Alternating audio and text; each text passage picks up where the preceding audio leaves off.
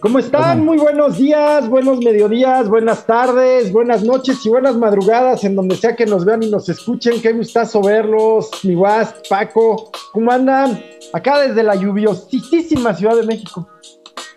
Pues bien, digo, ustedes desde la Ciudad de México, yo estoy aquí en La Paz, Baja California. Oye, qué bonito se puso La Paz, Baja California, qué bruto. Hace un rato que no venía. Aquí viven mis papás, se vinieron a retirar para acá. Y fíjate que hace, ¿qué habrá sido? Pues hace unos 8 años que compraron una casa aquí. Pues la verdad, La Paz pues se veía pues 2, 3, güey. O sea, como que sí había cosas bien y había muchas otras no muy bien, ¿no? O sea, todavía mucha terracería, pues no muy bien quedó. Y ya tiene unos años, a parecer unos 3 años o 2 años para acá.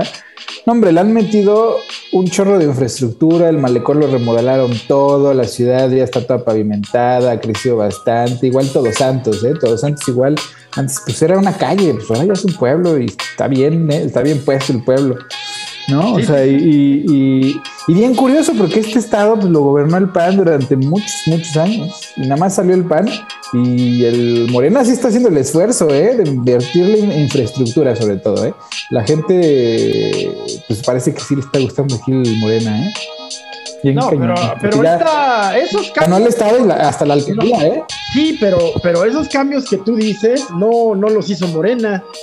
Los hizo el alcalde que todavía está, güey, y el gobierno panista que todavía está.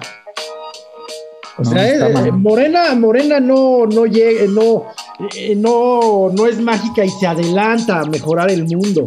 Todavía no, pero la amenaza nomás, o sea, el gobernador todavía sí no entra. ¿Sí? ¿No todavía no entran? Todavía no. No, pero... entran. ¿Qué onda, Paco? ¿Cómo estás? Pero aprovechamos el lugar. Carlos Mendoza Davis. Digo, yo entiendo a qué se refiere Héctor, porque aquí en la lluviosa Ciudad de México, su servidor vive en la alcaldía Álvaro Obregón, que fue gobernada por Morena. Bueno. Gobernada por Laila Sansores. La impugnada gobernadora electa de Campeche. Sí, que podemos platicar porque está interesante. Yo traigo argumentos del abogado del diablo sobre ese tema. Recientemente en las elecciones ganó Lía Limón, panista, que fue abanderada por la coalición ya se me olvidó cómo se llama la alianza, pero PRI-PAN-RD. Y antes de la elección, digo, uno como habitante de esa alcaldía y por el rumbo donde uno se mueve para llegar o salir de su casa, pues habían calles que estaban en un deterioro bestial y que decías, bueno, ¿y en qué momento la alcaldía va a hacer algo aquí?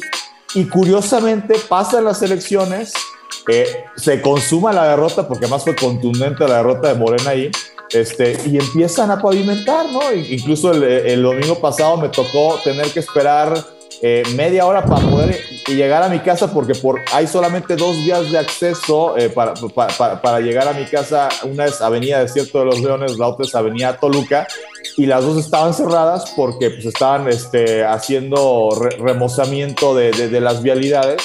Y bueno, pues uno no podía dejar de pensar pues con todo respeto para la alcaldía, pues eso era antes de las elecciones, pues para que uno, o sea, se acordara de ellos y no les diera voto de castigo, ¿no?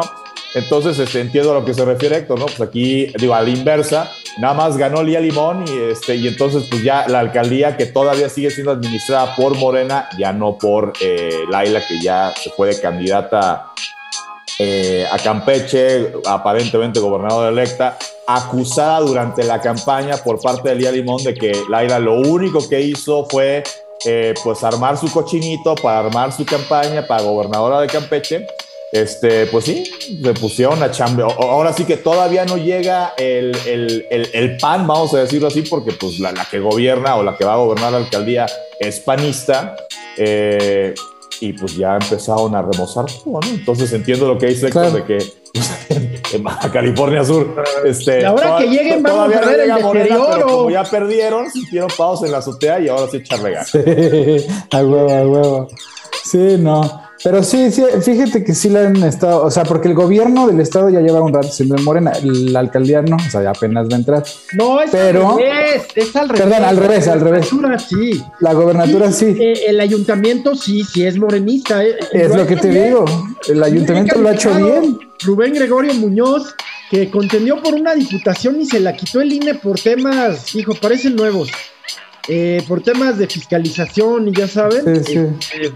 Bueno, en fin, pero lo ha hecho sí bien, lo ha hecho bien el alcalde, y yo creo que el gobernador traía muy buena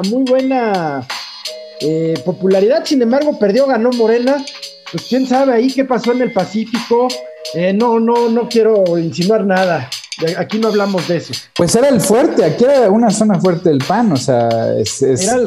Aquí es donde mandaron a los cristeros una vez ya diezmados, ¿no? Aquí les dieron chance de que se establecieran aquí en el desierto porque, o sea, honestamente, Baja California, sí, yo creo, o sea, vivir en las condiciones, porque yo llevo viniendo aquí a Baja California ya muchos años, mi tía se vino a estudiar biología marina hace muchos años. ¡Ah, qué padre! Y de verdad que es el infierno, en verano llegan las temperaturas infernales, no hay agua, ¿no? Y no. Pues y todo el norte, ¿no? Todo el norte, sí, pero imagínate que Baja California, pues es una isla, para efectos prácticos. Sí, es una isla. Sí. Toda la mercancía llega vía barco. Y va a volver a hacerlo, ¿no? Si se sigue claro. Sí, es estas historias de épocas de la conquista, ¿no? Que dicen que Hernán Cortés, cuando descubren o sea, Baja California, en un principio pensaban que era una isla, ¿no? Por la separación entre, pues en este caso, Sinaloa, pues había que cruzar el mar para llegar a Baja California. Me imagino que luego ya después, años después, al momento de explorar hacia el norte, pues te diste cuenta que, pues justo ahí por Mexicali, pues se conecta con Sonora y entonces que pues era parte del mismo continente, del mismo país, ¿no? Pero...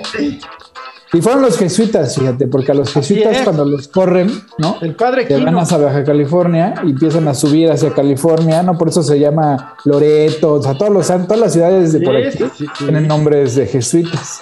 Ya luego los retiran a los jesuitas, mandan a los franciscanos, ya es cuando llega, es cuando fundan San Francisco y toda esa parte de la Alta California, ¿no? Sí. Pero pues sí, o sea, es un lugar duro para vivir, o sea, la verdad la historia de la evangelización, o más bien porque, híjole, eso de la evangelización, pero sí de la colonización de la península por parte de los jesuitas es épica. Es épica, sí, porque es un lugar durísimo para vivir, o sea, no hay muchos recursos, no hay agua. Y el nombre de California, y en este caso Baja California, tiene una historia interesante ahí, o sea, porque Hernán Cortés juraba que era una isla, hay una, no sé si es leyenda, novela de una, la isla de la Reina Calafia, así. Y lo de ponerle California es porque de algún modo fue una burla Hernán Cortés, porque así de mira tío, que tu isla no existe, que es parte del... Entonces por eso a manera de burla le pusieron a toda esa zona, porque en algún momento California era tanto la Alta California o la California americana como Baja California Norte, bueno ya no es norte, es Baja California y Baja California Sur, ¿no? Entonces, el California viene de esta, repito, lo voy a volver a leer si es una novela o es una leyenda, pero de la Reina Calafia, pues como una especie de, repito, burla de Hernán Cortés de, no, pues tu isla no existe, era el continente, lo que tú jurabas que era isla. Claro. Hay una península, pues que divide a esta parte de California, en aquel entonces, que lo separa de Sinaloa, ¿no? Que Sinaloa en aquella época no sé si era parte de Nueva Galicia, no, creo que era parte de Nueva Vizcaya, creo. Cuando sí, algo así. Y subía hasta el sur de Oregon, ¿no? Hasta el sur de Oregon era donde se acababa la Alta California. Y oigan, pero pues hablando así de unos temas más relevantes, ¿cómo ven lo de Afganistán, Pues, todo en Afganistán se puso... Bueno, ya era algo esperado, ¿no? Digo, yo cuando empezó la guerra de Afganistán, que yo estaba pues en la prepa, a mediados de la prepa. ¿Cuál guerra de Afganistán? Me acuerdo... Entramos a un tema. dudar. ¿Cuál de las guerras de Afganistán? La primera, la de los Estados Unidos, para empezar, ¿no? Cuando yo tenía... Perdón, yo viví, por ejemplo, la derrota soviética, ¿sí? Por eso, pero lo que me refiero es, yo me acuerdo muy bien cuando empezó todo este desmadre, ¿no? Y que había muchas voces que decían que Afganistán era un lugar donde no deberían de entrar los americanos, pero en lo absoluto, ¿no? Y la justificación que daban era que pues es el cementerio de imperios, ¿no? O sea, Alejandro Magno lo intentaron los romanos, sí, lo intentaron los ingleses 2 veces, lo intentaron los otomanos, lo intentaron los rusos, lo intentaron los gringos. Entonces era una derrota esperada y anunciada. O sea, a mí se me hace que más bien... Pues yo creo que Biden comete un error en donde lo hizo en un momento incorrecto, ¿no? O sea, yo me hubiera esperado hasta después de la elección, ¿no? Pero él, siguiendo su conciencia y los tratados que ya había hecho el Trump con el Talibán, ¿no? De retirarse para el 11 de septiembre, pues bueno, le valió gorro y semejante desastre, ¿no? ¿Qué? Bueno, pues ¿qué tal esta escena, por supuesto, que ya le dio la vuelta al mundo? De las personas que van pegadas al avión, ¿no? Claro.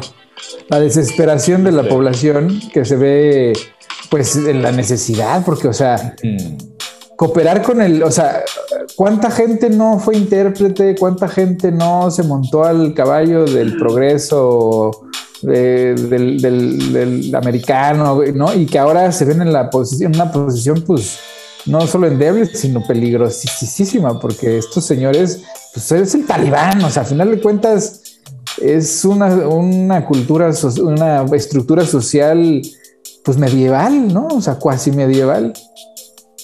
A ver, entendiendo la famosa doctrina Estrada que tanto repite el presidente de nuestro país de la libre autodeterminación de los pueblos, vaya, aquí Biden pues se sale, o sea, saca al ejército de Estados Unidos y básicamente ahora lo que le toca a Afganistán es autodeterminarse. El tema es que aquí no los estás dejando libremente autodeterminarse, le estás dando el poder al ala más radical que podría tomar el gobierno en Afganistán.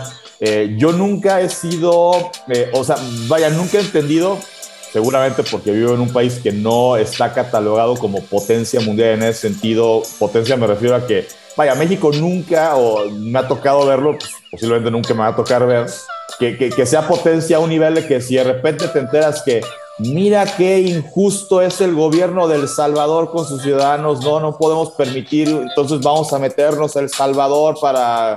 Ahora sí que como para reformarlos y que se gobierna. O sea, pues no, yo creo que México nunca. No tenemos historia de colonialistas, si no tenemos una historia de colonialistas. Estados Unidos sí. En el entendido de que yo no estoy a favor de que un país vaya, y además te vas a meter a otro país muy lejos y que siempre terminas encontrando como intereses ocultos como de, es que mira, tienen petróleo, es que mira, tienen minerales. Claro, o la venta de armas, ¿no? O sea, a algo que los va a beneficiar de alguna u otra forma. Vaya, si aquí ya estabas metido porque había una ala que aquí ya no, o sea, el Talibán yo no los veo, o sea, le está soltando el poder a una, pues, no sé cómo decirlo, congregación, filosofía, grupo político que es terrorista, porque lo del tema de, o así nos lo vendieron, lo del 2001, pues fue gestado por el Talibán, el ataque a las Torres Gemelas, etcétera.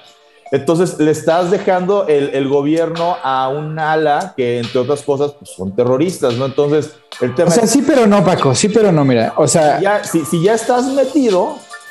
Pues, bueno, eso sí, salte, eso sí. Cuando las cosas verdaderamente vayan a quedar, pues, en parámetros donde, pues, se vaya a ver progreso, cierto progreso en Afganistán. Estas imágenes de que ya están pintando publicidad donde habían mujeres... con el rostro descubierto, a lo mejor, no sé, con escote, con vestido, o sea, porque el Talibán es de esta ala radical donde la mujer sale tapada, o sea, ni siquiera los ojos le puedes ver. Pero, o sea, recuerda que... En política, no pueden salir si no van con un hombre, pues a mí me parece, finalmente, pues, Si los afganos no están de acuerdo, pues órale, que se les rebelen al talibán y que peleen por sus derechos, pero... Y ese es justamente el miedo. El miedo es ese, Paco. El miedo es que el talibán de hoy no es el talibán de antes. El talibán de hoy tiene facciones. Entonces, Afganistán seguramente va a generar, o se va a ver envuelto en un conflicto interno, una guerra civil, porque hay diferentes facciones, hay diferentes alas, hay diferentes tipos de afganos, ¿no? Unos más progresistas que otros. Pero el chiste es que el talibán surge de la batalla contra los rusos y es financiado por la CIA, ¿no? O sea, Al Qaeda es el nombre clave que le da la CIA a los agentes del talibán, ¿no? Entonces, es un monstruo creado por el mismo gobierno estadounidense. Para combatir la ocupación soviética. Ajá, de manera efectiva, ¿no? Y bueno, y los afganos en general tienen un lema, ya con la experiencia que tienen con invasiones extranjeras, en donde ellos dicen, pues ustedes tendrán los relojes, pero nosotros tenemos el tiempo. Y es ahí donde a mí, desde el inicio... Qué gran frase, ¿eh? Claro.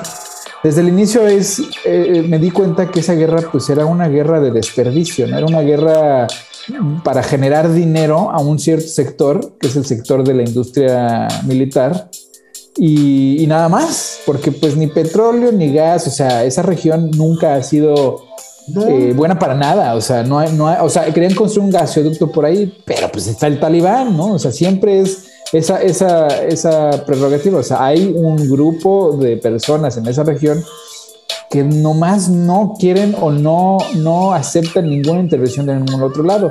Ahí la tragedia que yo veo es toda la gente que creyó en la coalición, que se montó en el proyecto de la coalición y que hoy quedan desamparados.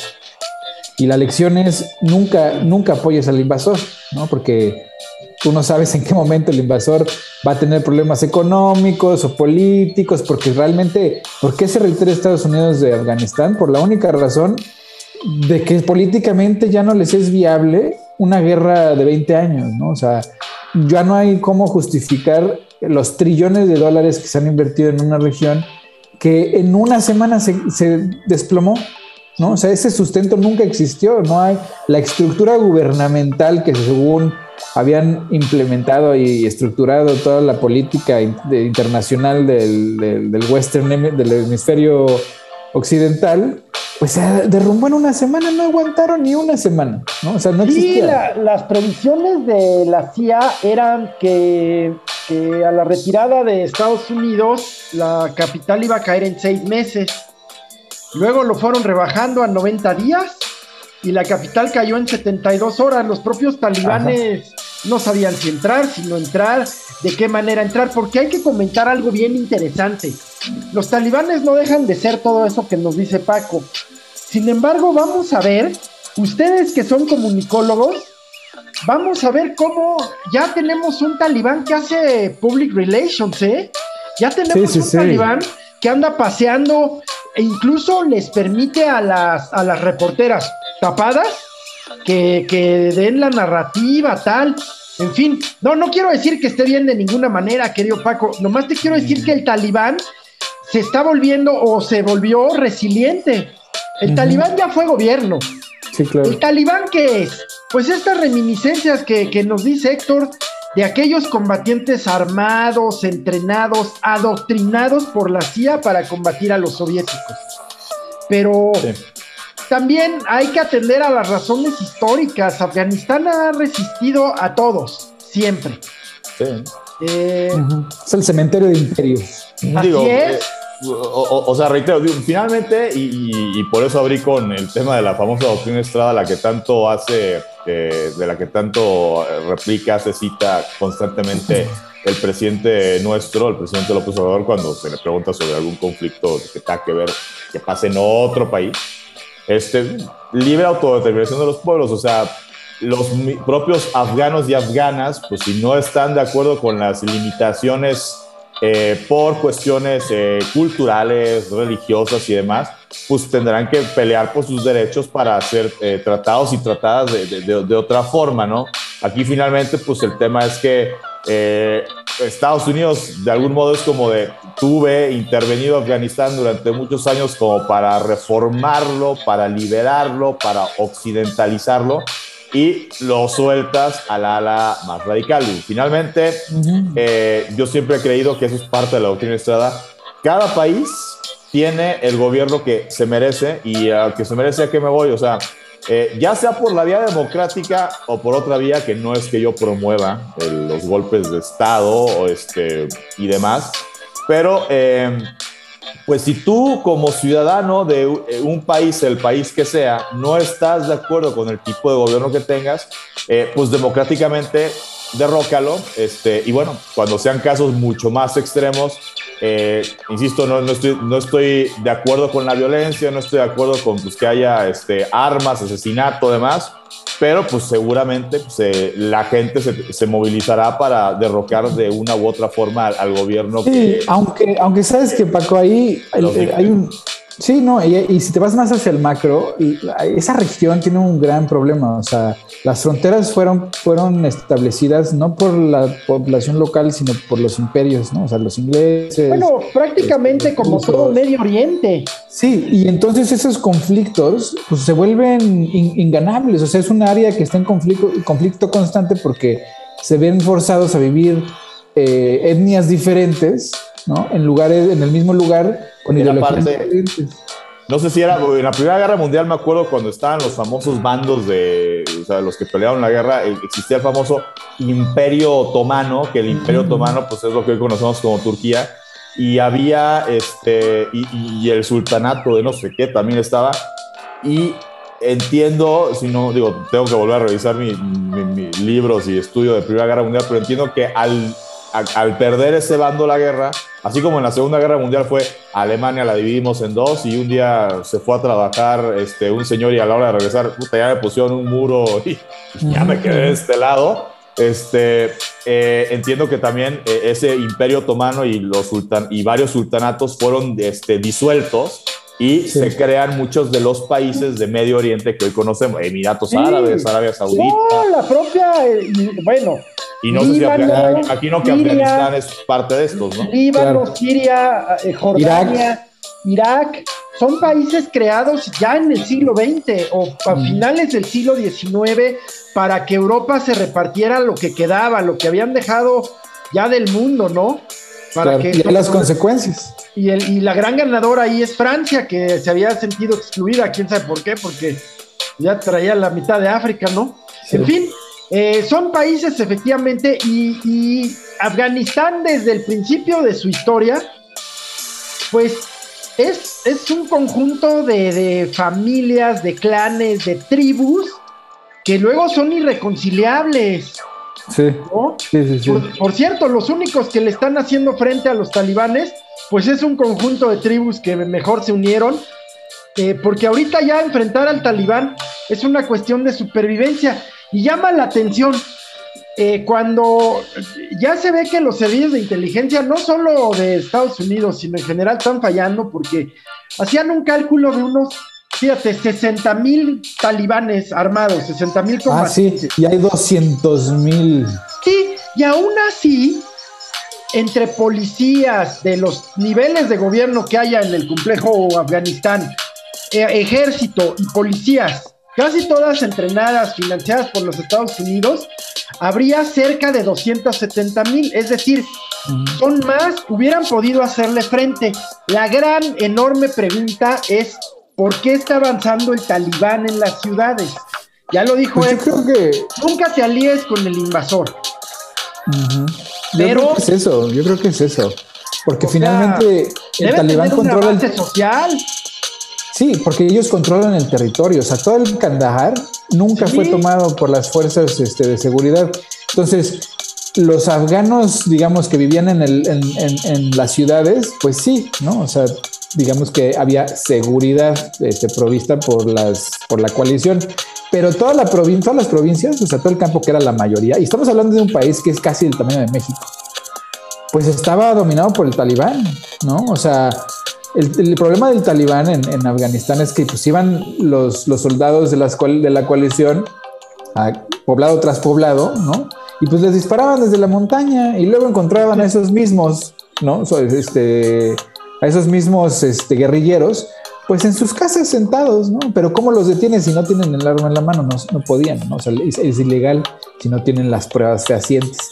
Entonces estaban luchando contra un enemigo. Es Vietnam en el desierto, cabrón. O sea, estás luchando con un enemigo que es tu amigo cuando está en su casa, y cuando vas de regreso para tu base, pues es tu enemigo, ¿no? Y además en un área tan montañosa como lo es la Sierra Mexicana, en donde, terrible. Pues, por ejemplo, el narco mexicano, ¿por qué no se puede exterminar? Pues porque se meten a la sierra y no lo sacas de ahí. Pues lo mismo con el Talibán. No, yo creo que es peor allá. Digo, cada uno en lo suyo, pero pues se meten en cuevas, en fin, inaccesible. Sí. Y ahora la gran pregunta. Bueno, ya está el vicepresidente que dice que él es el presidente. Se dice que el presidente en funciones, el derrocado, que huyó, dice Russia Today, ahí está la fuente, tómenla. Sí, ya huyó, eso sí. Pero dice que huyó con 3 automóviles y un helicóptero llenos de billetes de dólares, pues, dólares y oro. A huevo, seguro. No, seguro. Está era un corruptazo, ¿eh? Sí, se comió toda la ayuda internacional, y ahora el vicepresidente se declara presidente. Yo creo que va a durar muy poquito, pero sin duda hay una región ahí de unas tribus que, como siempre, pues le están haciendo frente.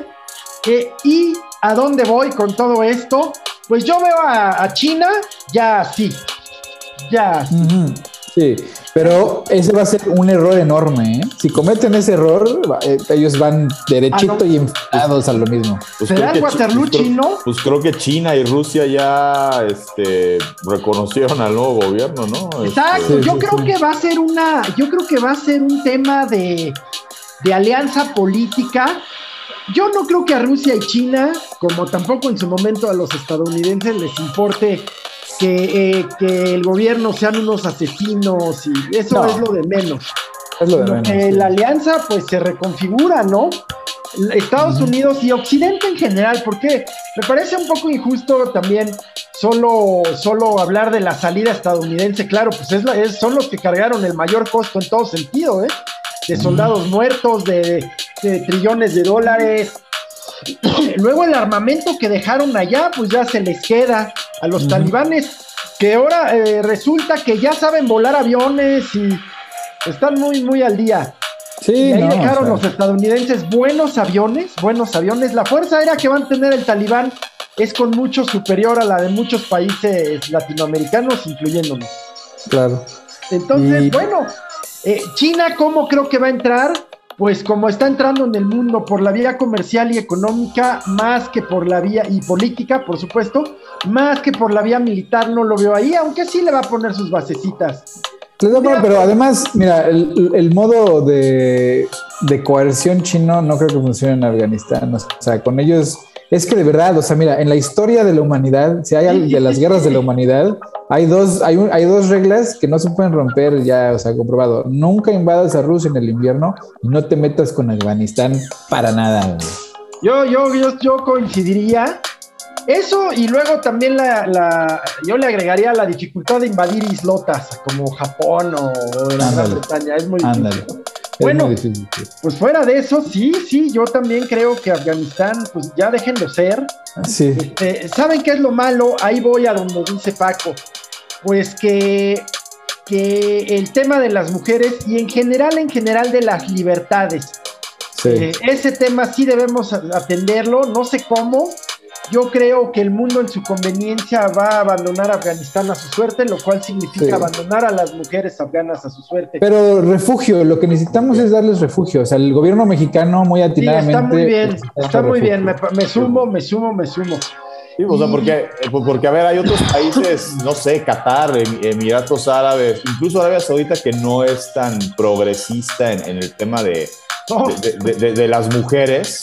Sí, ¿no? Digo, comparado con el Afganistán talibán, pues cualquier cosa es progresista, ¿no? Pero sí, allá, donde se respeta, porque hay mujeres que el tema de ponerse burka, o sea, es porque ellas creen en la religión, o sea, estoy de acuerdo, ¿no?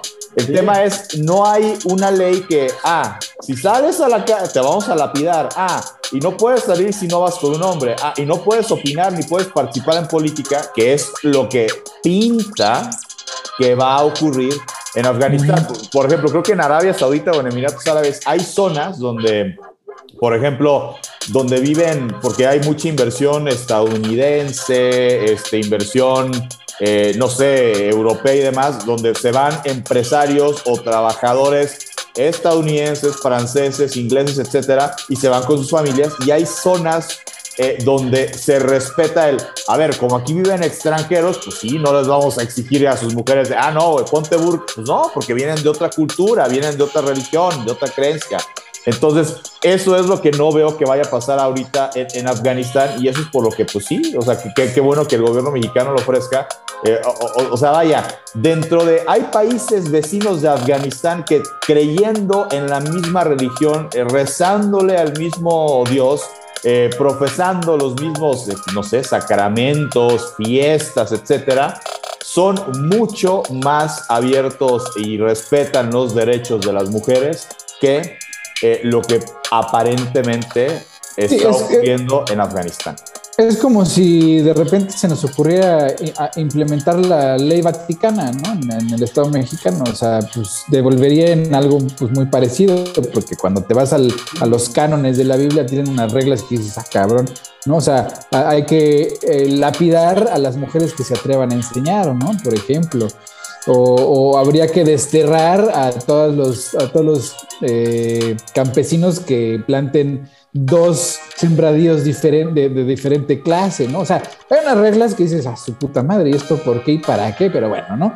El chiste es que la separación de Estado e Iglesia es fundamental para el desarrollo de una sociedad sana, porque si bien el culto se tiene que respetar, yo no estoy de acuerdo, porque yo soy anticultos en general, ¿no? La espiritualidad hay que vivirla de manera personal y no en cultos a nada, porque ahí es muy fácil manipular a la mente de las personas, pero pues la gente que lo quiera hacer, pues que se libra de hacerlo, ¿no? Eso es a lo que me refiero.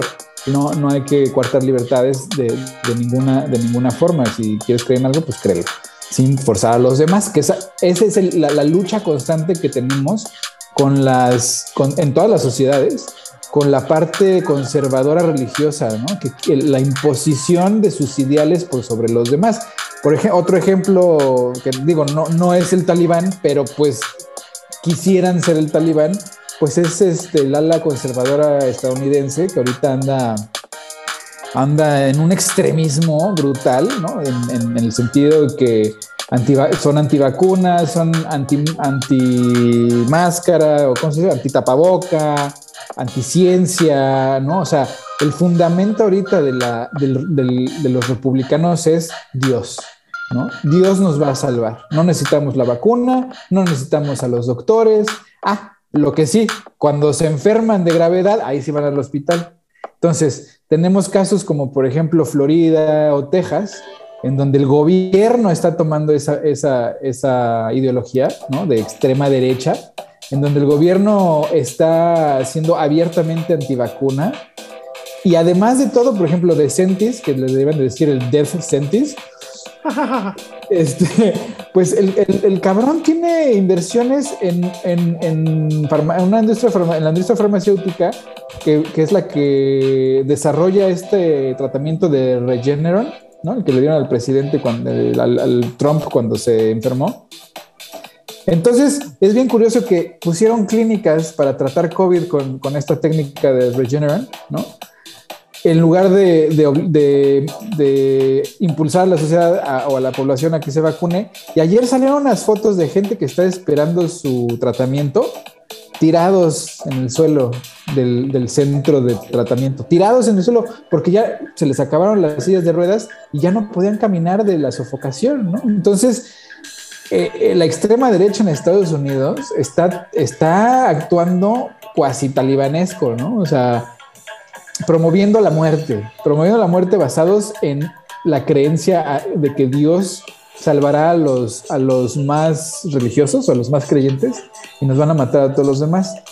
Su creencia es que el gobierno está experimentando con nosotros para eliminar a cierto número de población, ¿no? Para hacer este mundo más gobernable. Lo que no tiene sentido por la siguiente razón, perdón, es si el gobierno quisiera eliminar a los rebeldes, a la gente rebelde, a los que no pueden controlar, pues eliminas a los que no se quieren poner la vacuna, porque los que quieren poner la vacuna pues son los que están obedeciendo las normas del gobierno, ¿no? Entonces, por eso es como muy sin sentido, o sea, es muy, muy, pues, talibán, ¿no? O sea, no está basado en la razón, está basado únicamente en las creencias religiosas. Y eso, mira, es un discurso que se maneja desde siempre, ¿no? Desde los mitos fundacionales de las propias primeras naciones de Roma, de Grecia, de Egipto, y a partir de eso la manipulación política de las sociedades, ¿no? O la propia legitimación de los reyes medievales a partir del derecho divino, en fin, pues es un discurso, pero pues no se pierde, ¿no? Porque así como vemos el avance del Talibán, que yo ya cierro mi comentario sobre Afganistán en el tema de que pues ahora las mujeres sean más auroras y vean la manera, la verdad, de ayudar a sus hermanas afganas. Vaya que lo van a necesitar. Y el segundo, ¿qué se le perdió a China en Afganistán? Un tema bien importante para ellos, pero del que poco se conoce. El tema terrorismo islámico. El Talibán sí es capaz de controlar movimientos terroristas en el exterior, no sé, pero China parece pensar que sí. Ya tiene tiempo, desde antes de esto, ya China tenía contactos de alto nivel con los talibanes. La lleva bien, para decirlo de buena manera. Yo no creo que China, pragmáticos como son, piense que puede explotar recursos naturales. Entiendo que le meten lana ahí a temas del cobre, pero pues... Hay litio. Ya lo dijiste todo. Ya estuvo. Entonces yo creo que China sí le va a trabajar con su paciencia proverbial, le va a trabajar con el Talibán, van a ser amiguis y por razones estratégicas, por razones de seguridad para China. Y de afinidad también, pues a ellos les gusta el autoritarismo. O sea, claro, los movimientos chinos autoritarios tienden a hermanarse, efectivamente, es una realidad, siempre. Desde los reyes medievales, desde siempre, los imperios siempre. Hasta frena, güey. Así es, también. Ahí está. Oye, güey, pero... Te quitaste el frío, papá. Oye, sí, Paco, bueno, ¿qué crees? Pues ahí estuvo. Hola, carajo. Ya es la hora. Venga, de ahí, Paco. ¿Cómo nos levantó el rating ese Paco con la hora cara?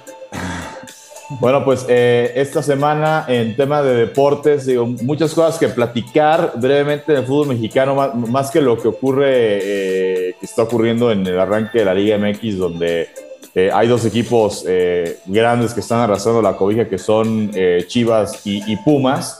La nota mediática fue que durante la semana el América pues anuncia la baja de uno de sus jugadores, Leo Suárez, por lesión, no va a regresar el resto del torneo. Y deciden registrar a Renato Ibarra, futbolista que sus derechos federativos pertenecen al América. Renato Ibarra fue este futbolista que por ahí de marzo de 2020, antes de que arrancara la pandemia, fue separado del plantel por un problema de violencia doméstica, ¿no? Acusado de golpear a su esposa.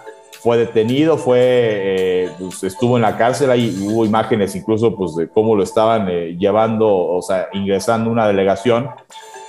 Finalmente sale, América en ese momento anuncia su baja del equipo, a pesar de que seguía teniendo contrato con él, que ya desde ahí hubo mucha crítica de la opinión pública de a ver cómo, o sea, golpeó a su mujer, lo das de baja del plantel, pero le sigues pagando su contrato, bueno, y ahí el tema surgió es Pues sí, porque es un activo del club que ahorita no lo quieres contigo, pero a algún otro club le puede interesar y se lo puedes vender o prestar, y finalmente sigue siendo un activo, ¿no? ¿Qué pasó con Renato Ibarra? El Atlas de Guadalajara lo contrató, estuvo un año jugando con el cuadro rojinegro, termina el préstamo, tiene que reportar con América. América no lo registra, pero ahorita con el tema de Leo Suárez, pues finalmente lo termina registrando. Y sacan un comunicado hablando de que pues, están comprometidos con el tema de promover los valores de la equidad de género, etcétera. Y pues mediáticamente, pues criticadísimo el tema de que la América lo haya registrado. Aquí, con Renato Ibarra hay dos temas, ¿no? O sea, de que existió el caso, pues que fue procesado y hay testimonio de la esposa y la propia la cuñada o hermana de la esposa. Luego, finalmente la esposa lo perdona, ¿no? Que ahí es donde muchos, haciendo el abogado del diablo, dicen, pues es que si la esposa lo perdonó, pues ya, y él mismo admite que se equivocó, entonces pues no se le puede condenar toda la vida por un error que como ser humano comete, y pues ya déjenlo seguir con su carrera, ¿no? Y están los que dicen que pues, el perdonar y el solapar ese tipo de actitudes, pues sí, pues sientan un precedente negativo para el América, para la Liga MX, porque hay quien dice que la misma Liga le debería decir, no, América, no te voy a preguntar, no lo puedes registrar por ese tema. Aquí el tema es, bueno, y al América, ¿por qué le vas a decir que no? Y al Atlas, que en su momento le dijiste, oye, sí, ¿no? Paco, pregunta. Es obvio también para ti, Héctor, pero estos temas no impactan. Las grandes empresas hoy se preocupan por cuidar su imagen, su marca respecto de estos temas. De algunas. De racismo, de homofobia, de ese tipo de cosas. Salud. Y el tema de la protección a la mujer, de alguien que es un agresor sexual. No porque sea un violador, pero vaya, pues se pone al nivel, es un agresor y digo sexual porque agrede a una persona de un género diferente, a una mujer, pues es un agresor de mujeres.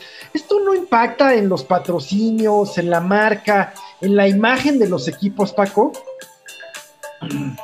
Pues yo, ¿no cuidan eso? Pues yo te diría que debería de, digo, finalmente los patrocinios que tenga ahorita la América, pues claramente siguen y ninguna marca ha anunciado a raíz de la decisión de la América de recontratar a Renato Ibarra con los antecedentes que tiene esta marca, no comparte ese tipo de valores y damos por terminada la relación comercial con la América. No ha existido ningún pronunciamiento de ese tipo. Es que está normalizado todavía. O sea, todavía la violencia de género está normalizada, ¿no? Con el Atlas tampoco lo hubo. Vaya, aquí yo creo que no existen ese tipo de reglas. Yo creo que a raíz de lo que pasó con él deberían de existir. Vaya, que un jugador que incurre en eso, digo, en Grandes Ligas, por ejemplo, sí existen, y cuando un jugador es acusado de tema de violencia doméstica y se comprueba de que de algún modo, pues sí incurrió en esa falta, en ese delito, el jugador es castigado por determinada cantidad de juegos por Grandes Ligas, y no importa si su equipo decide, bueno, órale, te castigan y cuando termina el castigo regresas aquí, o te castigan y cuando regreses te buscas equipo porque aquí no vuelves. No importa, Grandes Ligas tiene y la NFL también tiene, o sea, hay una sanción de tanto económica como de cuántos partidos vas a estar fuera de tener actividad por o sea, por haber incurrido en violencia doméstica, ¿no? Entonces, cuando hay ese tipo de reglas, vaya, yo insisto, o sea, se pudo equivocar, no digo que esté bien, pero bueno, finalmente, si se arrepiente, si pide perdón, si se reforma, si entra a terapia, hace servicios a la comunidad, etcétera, yo no dudo, yo no niego que se pueda reintegrar a la sociedad como debe de ser un personaje que cometa este tipo de faltas. El punto es que yo no veo que en el fútbol mexicano se actúe de manera tal en la cual tú promuevas que el futbolista efectivamente modifique esta conducta.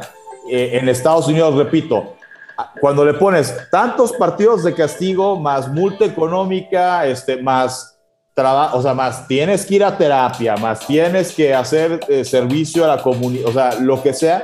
Bueno, pues así, digo, tampoco estoy diciendo que a lo mejor sí se reforme el deportista en cuestión, pero yo veo a una liga y a equipos que ahí sí les creo el compromiso de verdaderamente sí estamos comprometidos con que no pueden pasar este tipo de cosas con un activo de nuestro equipo, ¿no? Con un jugador de nuestro equipo, ¿no? Pero pues aquí con el América yo nunca vi que a Renato Ibarra le pusiera, digo, sí lo dieron de baja del plantel, pero yo no vi que multa económica, yo no vi que vas a tener que ir a terapia, yo no vi, no puedes jugar tantos partidos ni del América ni de la Liga. Entonces, pues sí, o sea, así es difícil pues creerles que verdaderamente estén haciendo algo más porque ese tipo de actitudes no se repitan. Me voy ahora sí que con el némesis del América, que es Chivas, fuera de lo deportivo. Ya más o menos han de ser como 8 o 10 meses, hubo un tema de una fiesta después de un partido, un clásico tapatío contra el Atlas, que fueron, me parece, 4 futbolistas, hicieron una fiesta en tiempos de pandemia además, cuando todavía no había vacunas, con mujeres y muchos de ellos casados, que bueno, es otro tema. Bueno, resulta que uno de esos jugadores, Ave María Purísima, Dieter Villalpando, pues es denunciado por una de las asistentes a esta fiesta por abuso sexual, violación, demás. ¿Y ahí qué hace Chivas? Separa a los 4 jugadores del plantel. A Dieter Villalpando, que era el único que estaba siendo denunciado, dicen, él no es más parte de Chivas. A los otros 3 jugadores dicen, pueden seguir entrenando, pero no para el próximo, o sea, vayan buscando equipo, porque para el próximo torneo no vuelven a jugar en Chivas por... o sea, a Villalpando por el tema de... en tiempos de pandemia, armar una fiesta, o sea, romper el tema del cerco sanitario o la sana distancia y ser denunciado por una mujer de abuso sexual fuera del equipo. Y a los otros 3 les dijeron, bueno, ustedes... o sea, también fuera del equipo, pero ustedes, o sea, si alguien me dice, oye, te quiero comprar sí, o préstame a sí, o sea, sí lo siguieron. O sea, que les pudo más una fiesta que una madriza, una mujer, ¿no? En la liga. Porque, o sea, sí, el América tiene mucha responsabilidad, pero la liga no dice nada. No, sí, la liga en ese sentido no se pronuncia y ahí más bien cada equipo lo resuelve de una forma. Chivas, al jugador acusado, que obviamente investigado por los abogados de Chivas, de oye, es nada más, está hablando de tanto esta chica o CIA, y pues al ver que sí era serio el tema, tú no vuelves, o sea, te estás fuera del plantel, rescisión de contrato, o sea, ya no te vamos a pagar un quinto, estás fuera de Chivas porque en Chivas no toleramos ese tipo de actitudes. Y a los otros 3 jugadores, por Chivas, ¿eh? Y a los otros 3 jugadores fue por irresponsables, por indisciplinados, no van a volver a jugar en ese equipo, pero, o sea, no rompieron el contrato, o sea, les vamos a seguir pagando, ya no van a jugar con el equipo y pues váyanse buscando acomodo en otro lado porque aquí no vuelven, ¿no? Entonces, bueno, en ese sentido, pues Chivas sí actuó en consecuencia, América no actuó en consecuencia. E insisto, no es nada personal contra Renato Ibarra, o sea, si hubiera una estructura seria como la que ya expliqué de Grandes Ligas o de NFL, de que tantos partidos castigado, 5 goce de sueldo o una multa, y tienes que ir a terapia, tienes que hacer, bueno, entonces... Servicio social. Así sí creo que luego el individuo se pueda reinsertar en la sociedad del fútbol mexicano con América o con cualquier otro equipo, porque entiendo que hubo una sanción y también hubo un trabajo para ayudar al personaje a, güey, o sea, no le puedes pegar a una mujer, ¿no? O sea, entiendo que se hizo algo, ¿no? Luego a lo mejor sí cuaja o a lo mejor no cuaja, a lo mejor sí entiende, no entiende, eso ya es harina de otro costal, pero ahí yo sí me quedaría con una imagen de... ¿Será? La liga y el equipo intentaron hacer algo, ¿no? Sí, y será que eso pues, deja ver los valores de la América, ¿no? O sea, inclusive de alguna parte de la afición de la América que tienen fama de ser muy salvajes, ¿no? O sea, en donde este tipo de situaciones pues no les afecta. Ellos quieren que la América juegue bien y es lo único que importa. Porque Chivas pues hubo consecuencias a pesar de que pues les pegó en su plantel, ¿no? O sea, el dar de baja a un jugador, pues siempre es una pérdida, ¿no? Para la empresa. Sí, porque a los 3 que dieron de baja, o sea, que dijeron están fuera del equipo, pero no terminaron el contrato, ¿qué pasa? un equipo te lo compra, tienes ingresos, o sea, hay ingresos para tus arcas.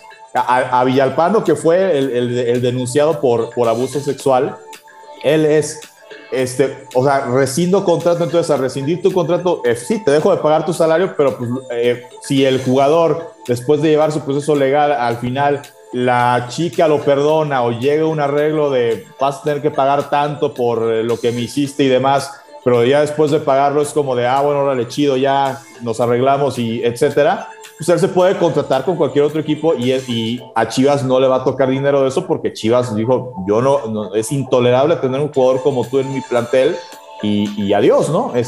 Y aquí el América nunca le rescindió el contrato a Renato Ibarra, que desde ahí fue criticado en su momento. Muchos aficionados del América en redes sociales diciendo, lo critican nada más porque es el América, pero no vimos que criticaran cuando se fue al Atlas. Y a lo mejor es cierto, a lo mejor cuando fue el tema del Atlas no fue criticado porque es el Atlas que es de impacto local, más que nada en Jalisco, y el América es impacto nacional. Y en eso puede que tenga razón, y quien actúe así, o sea, de que nada más porque es el América ahora sí criticó, pues está mal, ¿no?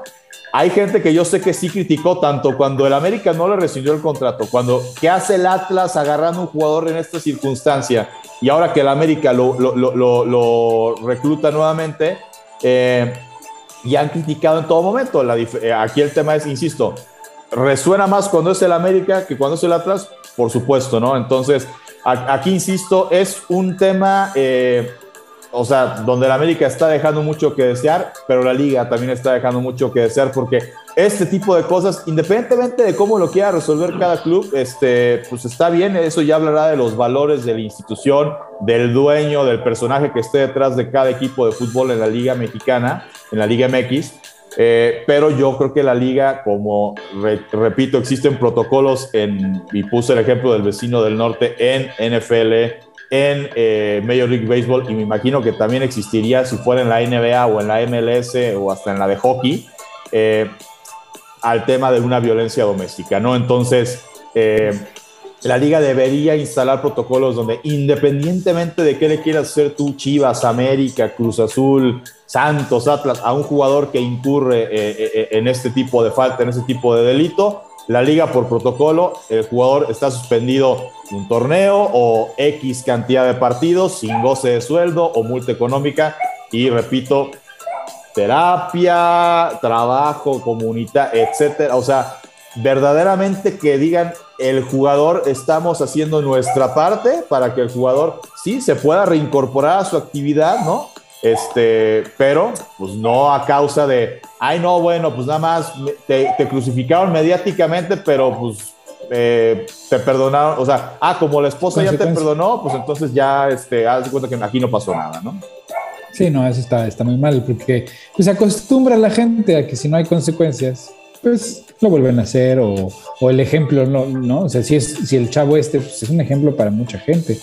Entonces está validando, o sea, con el América, con sus acciones, está validando y condonando pues ese comportamiento, lo que es pues pésimo para la sociedad mexicana, que de por sí sufre de una violencia de género que está descomunal. No sé, ¿cuál fue el estado que declaró una alerta de género hace poquito? ¿Coahuila?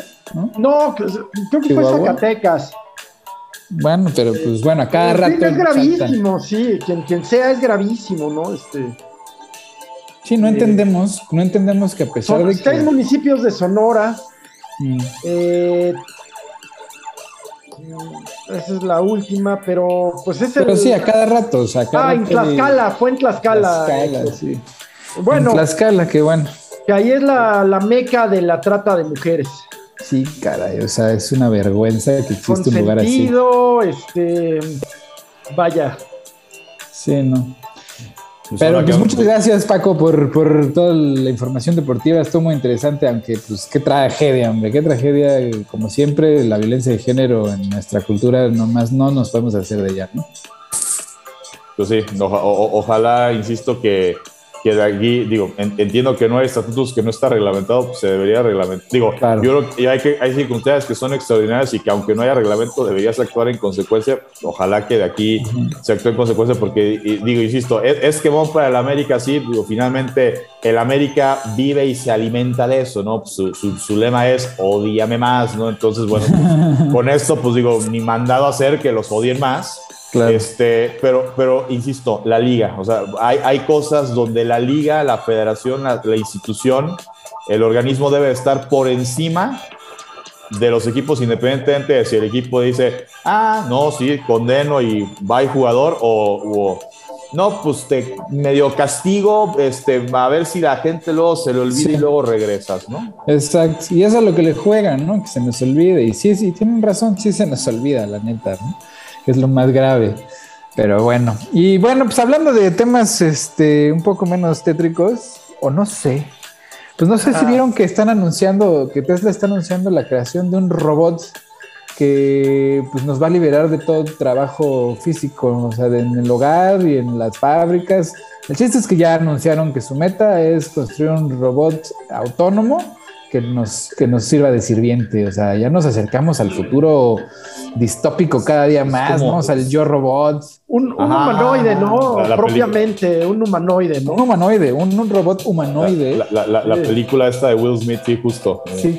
No, sí, pero sí, exacto. Está basada en una novela de Isaac Asimov. De Isaac Asimov.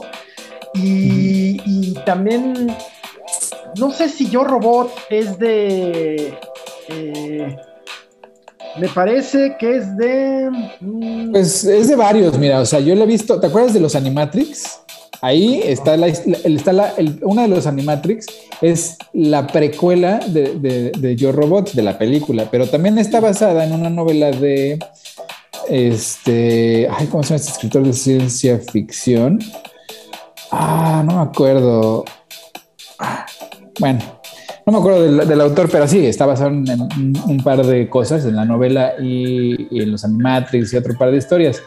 Pero la cuestión aquí es, ¿de verdad creemos que eso suceda? Porque Ese es el tema, coincido contigo. Terminator también, de algún modo. No. Yo creo que esta amenaza, bueno, para mí un gran clásico, Blade Runner. Uh-huh. Blade Runner habla de un hombre que anda persiguiendo a los humanoides que ya se salieron de control, que ya empiezan a adquirir conciencia de sí mismos. Claro, y eso no me da tanto miedo, ¿no? O sea, un ser consciente de sí mismo, bueno, es otro problema. A mí el que me da pavor es qué vamos a hacer con toda la gente que no vamos a necesitar. Exacto, porque lo que dice Elon Musk es que el trabajo físico será una elección. Claro. A ver, ¿no? Eso significa, pues sí, que vas a sustituir a los mineros de Coahuila, de África, de China, con humanoides, bueno. Y luego, esas personas... ¿Qué les vamos a hacer? Exactamente. ¿Sí? Y luego, además, ¿quién nos dice que el gobierno, el que sea, ¿no? El gobierno de cualquier país o cualquier región no va a usar esos humanoides para, ¿sí?, controlarnos, ¿no? De manera que la policía sea robótica. Y ahí pues sí la sociedad no tiene control alguno, porque ¿cómo demandas o cómo tomas acciones penales contra un robot que está obedeciendo pues las normas de la sociedad? Pues no, o sea, ¿me entiendes? Ahí es donde se construyen las distopias, ¿no? Y eso, aunado al estudio que sacó el MIT, y no me acuerdo qué otra institución de esas así grandototas, que prevén que para el 2040 y tantos la sociedad colapse, pues imagínate, estamos en un momento que si bien en el pasado hemos estado a punto, hemos tenido posibilidades de destruir el mundo, ¿no? La Guerra Fría con la amenaza nuclear. Sí. Pero ahora nuestra generación está afrontando unos retos que son titánicos. O sea, está el cambio climático, ¿no? Que ya no hay para atrás, no hay para dónde hacerse, porque ya no es cuando suceda, sino que está sucediendo hoy, ¿no? Fuegos súper intensos en California, huracanes que cruzan hasta la Ciudad de México, ¿no? De costa a costa, temblores en Alaska, maremotos, ¿me entiendes? O sea, unos están pasando cosas súper intensas. O sea, el permafrost de Siberia se está derritiendo y está liberando una cantidad de bacterias que estaban atrapadas ¿no?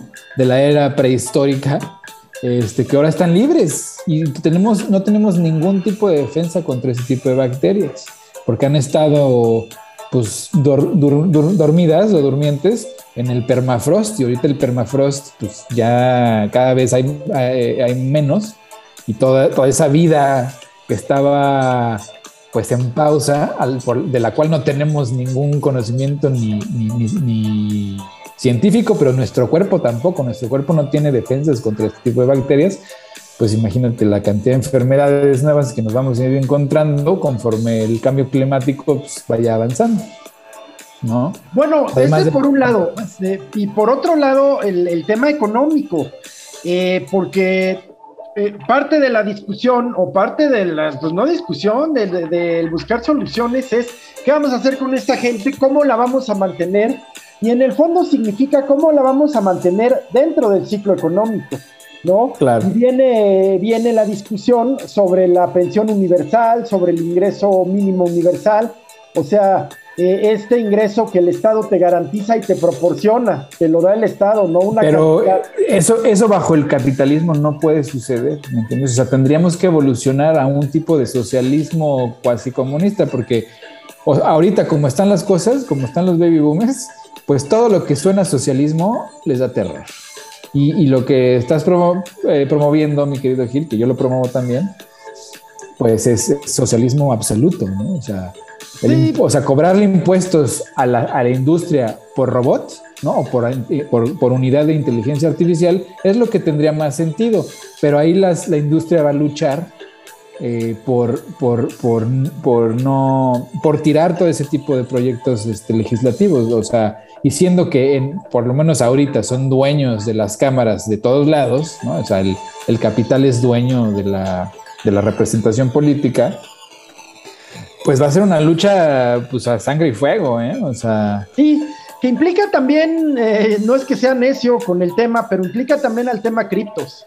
Claro, ¿no? O sea, la descentralización de la banca, la descentralización de la justicia, porque parte de lo que trae la cripto son los smart contracts, ¿no? Los contratos inteligentes, lo que elimina la necesidad de abogados y juzgados, etcétera, etcétera. Pero también le abre la puerta a posibilidades también muy macabras. O sea, ¿quién te dice que el día de mañana yo no, en mi desesperación de pobreza, te hago un contrato inteligente en donde te vendo mi vida, ¿no?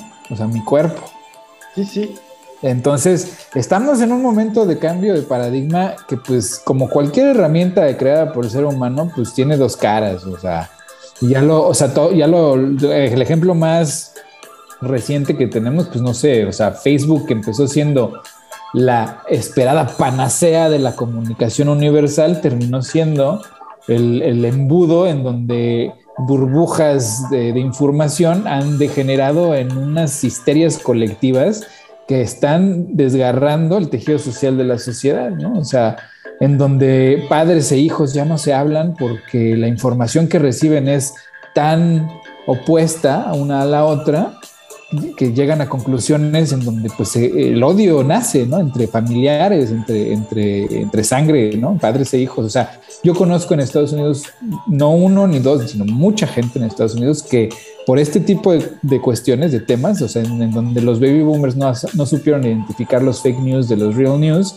donde sus hijos hartos de las discusiones sin sentido con argumentos totalmente fuera de la realidad, pues perdieron a sus padres, ¿no? Y así te lo dicen. Yo ya perdí a mis padres, o sea, yo no puedo tener una conversación normal con ellos, ¿no? O sea, en nuestro caso, pues creo que no es tan grave la situación. En la cultura mexicana todavía, pues no llegamos a ese punto en donde la comunicación se rompe, pero en Estados Unidos, en un gran número de personas, sobre todo en el Midwest, pues están llegando ese tipo de circunstancias en que ya la gente no se entiende. Llegamos a la Torre de Babel, ¿no? Bueno, sí, en muchos sentidos. Cultural, sobre todo. Sí, no, además, digo, pues, Facebook en general, ¿no?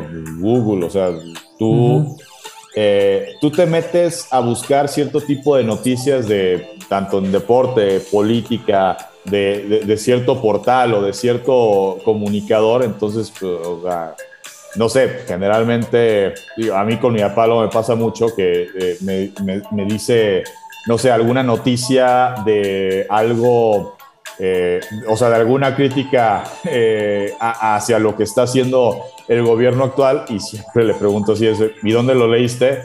Y entonces ya cuando me dice, no, pues lo leí del portal de Latinos de Loret de Mola o de López Dóriga, a ver, no es que yo diga que no son profesionales, que no hacen bien. Yo sí digo que no hacen su chamba, ¿eh? Con Loret, sobre todo con Loret, yo sí digo que Loret sí es un periodista, pues que sí hace mucho, dejó de seguir los preceptos básicos de... fulano dice que Sutano es un corrupto, entonces busca la versión de Sutano, nada más para tener el contraste de las dos cosas. Loret se va con lo que le conviene. Claro. López Dóriga, con todo y todo, él sí busca la otra versión, aunque no le guste, ¿no? Carmen Aristegui, por ejemplo, que Carmen Aristegui dicen Chairistegui, así. Carmen Aristegui, lo mismo, profesional, es el testimonio de Martí Batres que el testimonio de Xóchitl Gálvez, el testimonio de Javier Lozano que el testimonio de, no sé, de Ricardo Monreal. O sea, te busca las dos partes de la historia, aunque ella, aparentemente, su convicción y sus ideales se identifique más con un gobierno de izquierda, ¿no? Entonces, pues sí, cuando mi papá me dice, no, pues lo leí ahí, pues yo le digo, mira, con todo respeto, busca la misma noticia, pero busca en otro portal, porque pues este güey, pues claro. Pues, lo que sea. Pero es que mira, para la generación de nuestros padres que crecieron con un aparato o dos, el radio y la televisión, que es unidireccional, en donde lo que dice es la única verdad o la verdad oficial, pues es muy, muy difícil diferenciar cuando en un ambiente como es el internet, o los medios alternativos, o ya no son alternativos, ¿verdad? Los medios de estos días, pues es que hay tantas versiones que no saben cuál es la correcta. Y entonces lo que sucede es que se van con la que ellos quisieran que fuera la correcta, ¿no? O sea, y no estoy diciendo todo el mundo, o sea, mucha gente que pues creció en ese modelo en donde pues realmente la información era escasa y era a cuentagotas y proporcionada por los voceros del status quo, ¿no? Hoy tenemos un abanico de comunicadores con recursos en recursos, unos muy partesanos y otros no tanto, ¿no? O sea, pero hay un abanico inmenso de gente que está dando información. Entonces sí, yo veo que es muy confuso incluso para nosotros a veces, ¿no? Pero estamos más acostumbrados a separar la paja de la sustancia. Y lo mismo sucede cuando tratas de platicar con esta generación de las precariedades que la generación de nosotros y las demás abajo estamos viviendo, ¿no? O sea, es muy difícil hacerles entender que mientras la generación de nuestros padres tuvieron la posibilidad de comprar no una, sino a veces hasta 2 o 3 casas en su vida, ¿no? Nosotros pues difícilmente tendremos la posibilidad de comprar una, ¿no? Porque las deudas que tenemos, tanto deudas de escuela, deudas para sobrevivir, los salarios que pues, no han crecido, en comparación creo que los millennials, y los millennials, los de abajo creo que están peor, la comparación en el mismo periodo de tiempo, ¿no? En nuestros 30 y tantos, nosotros ganamos 20% menos de lo que nuestros padres ganaban cuando teníamos nuestra edad. Entonces, esa época de bonanza de la posguerra, en donde todo era crecimiento sin límite, ¿no? En un planeta con recursos limitados, pues ya se acabó, ¿no? O sea, en una generación nos acabamos el planeta por esa ideología. Y además, cuando les hablas del cambio climático, hasta los más informados, te salen con que no es tan grave, ¿no? O sea, de una u otra manera. Y yo lo achaco mucho a la psicología de la Guerra Fría, en donde el mundo estuvo a punto de acabarse muchísimas veces y nunca se acabó. Y entonces tienen ese sentimiento en donde dicen, ya esto lleva acabándose tanto tiempo, pero ahora sí es real, o sea, ahora sí se palpa. O sea, ¿cómo te explico que mi casa casi se quema el año pasado, no? Sí, recuerdo. Oye, eso suena como este discurso luego en una de las películas de Adam Sandler, la de Sohan, ¿no? Que hace una caricaturización del conflicto entre Israel y Palestina. y que en algún momento él está, cuando ya se quiere retirar del ejército israelí, que le está diciendo a sus papás, es que ya no quiero combatir a los terroristas, y creo que su mamá le dice, no, pero pues llevan 500 años peleando, ¿qué tanto más puede durar la guerra? ¿No? O sea, sí. Ah, pues ya nos ganó el tiempo. Ah, sí, es verdad, ¿verdad? Vamos por las recomendaciones, mi queridísimo Gil. Pues sí, fíjense que una serie bien interesante que encontré, pues yo creo que, déjenme ver si está en Netflix o dónde está, se llama Undone, no es cierto, está en Amazon Prime, Undone, así se llama, como no hecho o deshecho en español, pero se llama Undone, súper interesante, pues con el tema de la multidimensionalidad, de las variaciones en el tiempo, de las curvas en el tiempo, de conexiones extrasensoriales. Está súper interesante, es una animación, pero de esta animación que hacen personas, no sé cómo se llama. Cámara, sí. Buenísima, Undone en Amazon Prime. Green Screen se llama. La sugiero muchísimo. Hay una película que me gusta mucho con Robert Downey Jr. hecha y con el gran Keanu Reeves en ese formato muy interesante, no recuerdo el nombre ahorita, me encanta esa película, ya se ve, pero de momento sugiero mucho Undone, pues tiene el planteamiento, es muy muy interesante, de veras, es una serie inteligente, comienza con una conversación sobre el mago de Oz, en un tiempo parece como una cosa muy simple, pues de una persona aburrida de su vida, sin perspectivas, insegura con sus relaciones personales, problemas miles, pero al tiempo pues vamos viendo cómo se convierte en un tema que va mucho más allá, muy experimental, pero bien hecha, no demasiado rara, o sea, sí rarita, pero digerible. Entonces pues es la primera temporada, es un híbrido rarín. Sugiero mucho, entonces. La película que busqué,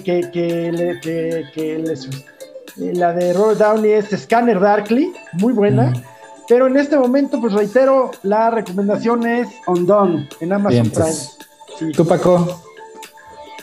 Yo, mi recomendación para esta semana es una serie que está... Bueno, no es serie, perdón. Es una película documental que está en Netflix que se llama Three Identical Strangers. Es un documental que pues cuenta la historia de que un día un chico va llegando a la universidad, ¿no?, para su primer día de clase y se sorprende que mientras va caminando hacia su dormitorio, ¿no? Recordar que en Estados Unidos pues muchas veces... A lo mejor tú eres de Nueva York, pero te vas a estudiar a Massachusetts o a California, entonces duermes dentro de los cuartos de la universidad. De repente mucha gente llega y lo empiezan a saludar y hasta mujeres de que, ay, hola, y beso y así. Y de repente le empiezan a decir Eddie y él se queda así como de, pues, yo no soy Eddie, ¿no? Y llega al cuarto donde va a dormir y cuando llega el que va a ser su roommate, se le queda viendo como si lo conociera, pero después le dice... Oye, ¿eres adoptado? Le dice, sí, dije, ¿tienes un hermano gemelo? Yo lo conozco, era mi roomie antes de que llegaras tú y tengo el teléfono y resulta que tiene un hermano gemelo y no sabían, ¿no? Obviamente, órale. Los dos adoptados.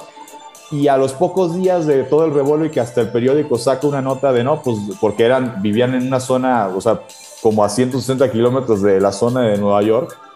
Un periódico cubre la nota y saca la historia y de repente en algún otro lugar alguien ve el periódico y dice, oye, ¿ya viste? Aquí estos dos cuates se parecen a Bobby, ¿no? Y entonces le dicen a Bobby y Bobby habla a la casa de uno de ellos para decir, oiga, pues es que, y le contesta a la mamá y dice, oiga, pues es que fíjese que yo también soy hermano, creo que yo también soy hermano de su hijo. Entonces, resulta que una agencia de adopción en Estados Unidos tiene a los tres, a los trillizos, pero decide darlos en adopción a diferentes familias, argumentando que ¿qué familia se va a querer echar el trompo a la uña de adoptar a tres de un jalón?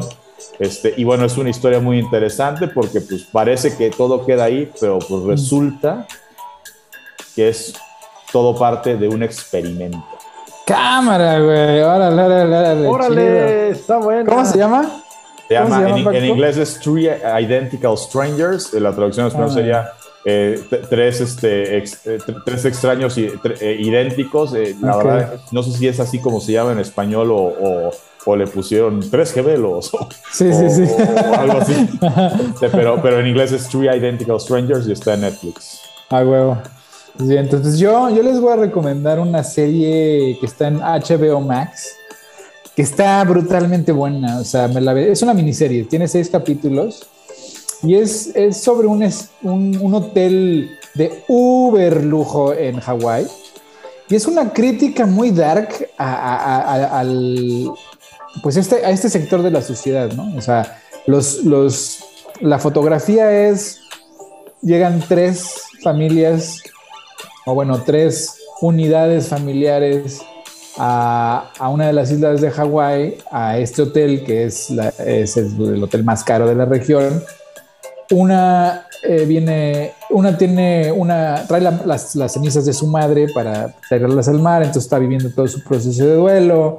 Luego hay una familia pues disfuncional, ¿no? Donde la madre es muy exitosa, la hija está en un periodo universitario muy reaccionario en contra del capital, pero pues siendo ella producto del capital en una de las familias pues más ricas de Estados Unidos, pues es algo contradictorio, ¿no? O sea, disfrutando de las mieles del capital mientras se queja del capital, e invita a una amiga de color, una amiga negra, y entonces la amiga negra tiene toda esta visión de lo pornográfico, del exceso de lo que es una vacación con esta familia, siendo que ella pues es la representación de todo lo opuesto, pero pues tampoco es una blanca palomita.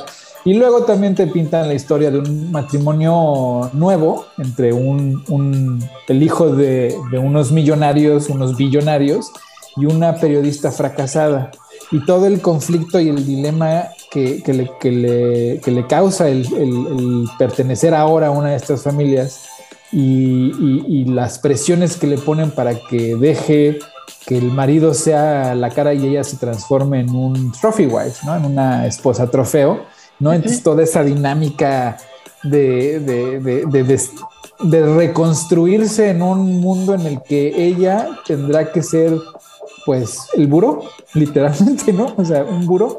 Ahora sí que an arm piece, como le dicen aquí, una pieza de brazo. Está muy, muy buena. O sea, está medio dark. O sea, sí tiene unos momentos que dices, híjole, no mames, ¿no? Y todo el staff, ¿no? El staff que está en el modo de vamos, o sea, este es mi trabajo y tengo que complacer todos los deseos de estos malcriados, ¿no? Pero desde su trinchera y desde una visión pues de adentro, ¿no? O sea, de que dientes para afuera tienen que ser de lo más serviles, pero todo el conflicto interno que conlleva el tener que trabajar con este tipo de personas y servirle al tipo de personas que son los mismos que tomaron por asalto tu casa, ¿no? O sea, porque Hawái, a final de cuentas, pues dicen que es estado, pero más bien es colonia, ¿no? Entonces, está muy interesante el planteamiento de la serie, está, pues digamos que no revelador, sino te da así como una pequeña muestra de la división de clases y cómo cada sector lo vive de manera diferente, ¿no? Muy buena esa serie, se llama White Lotus.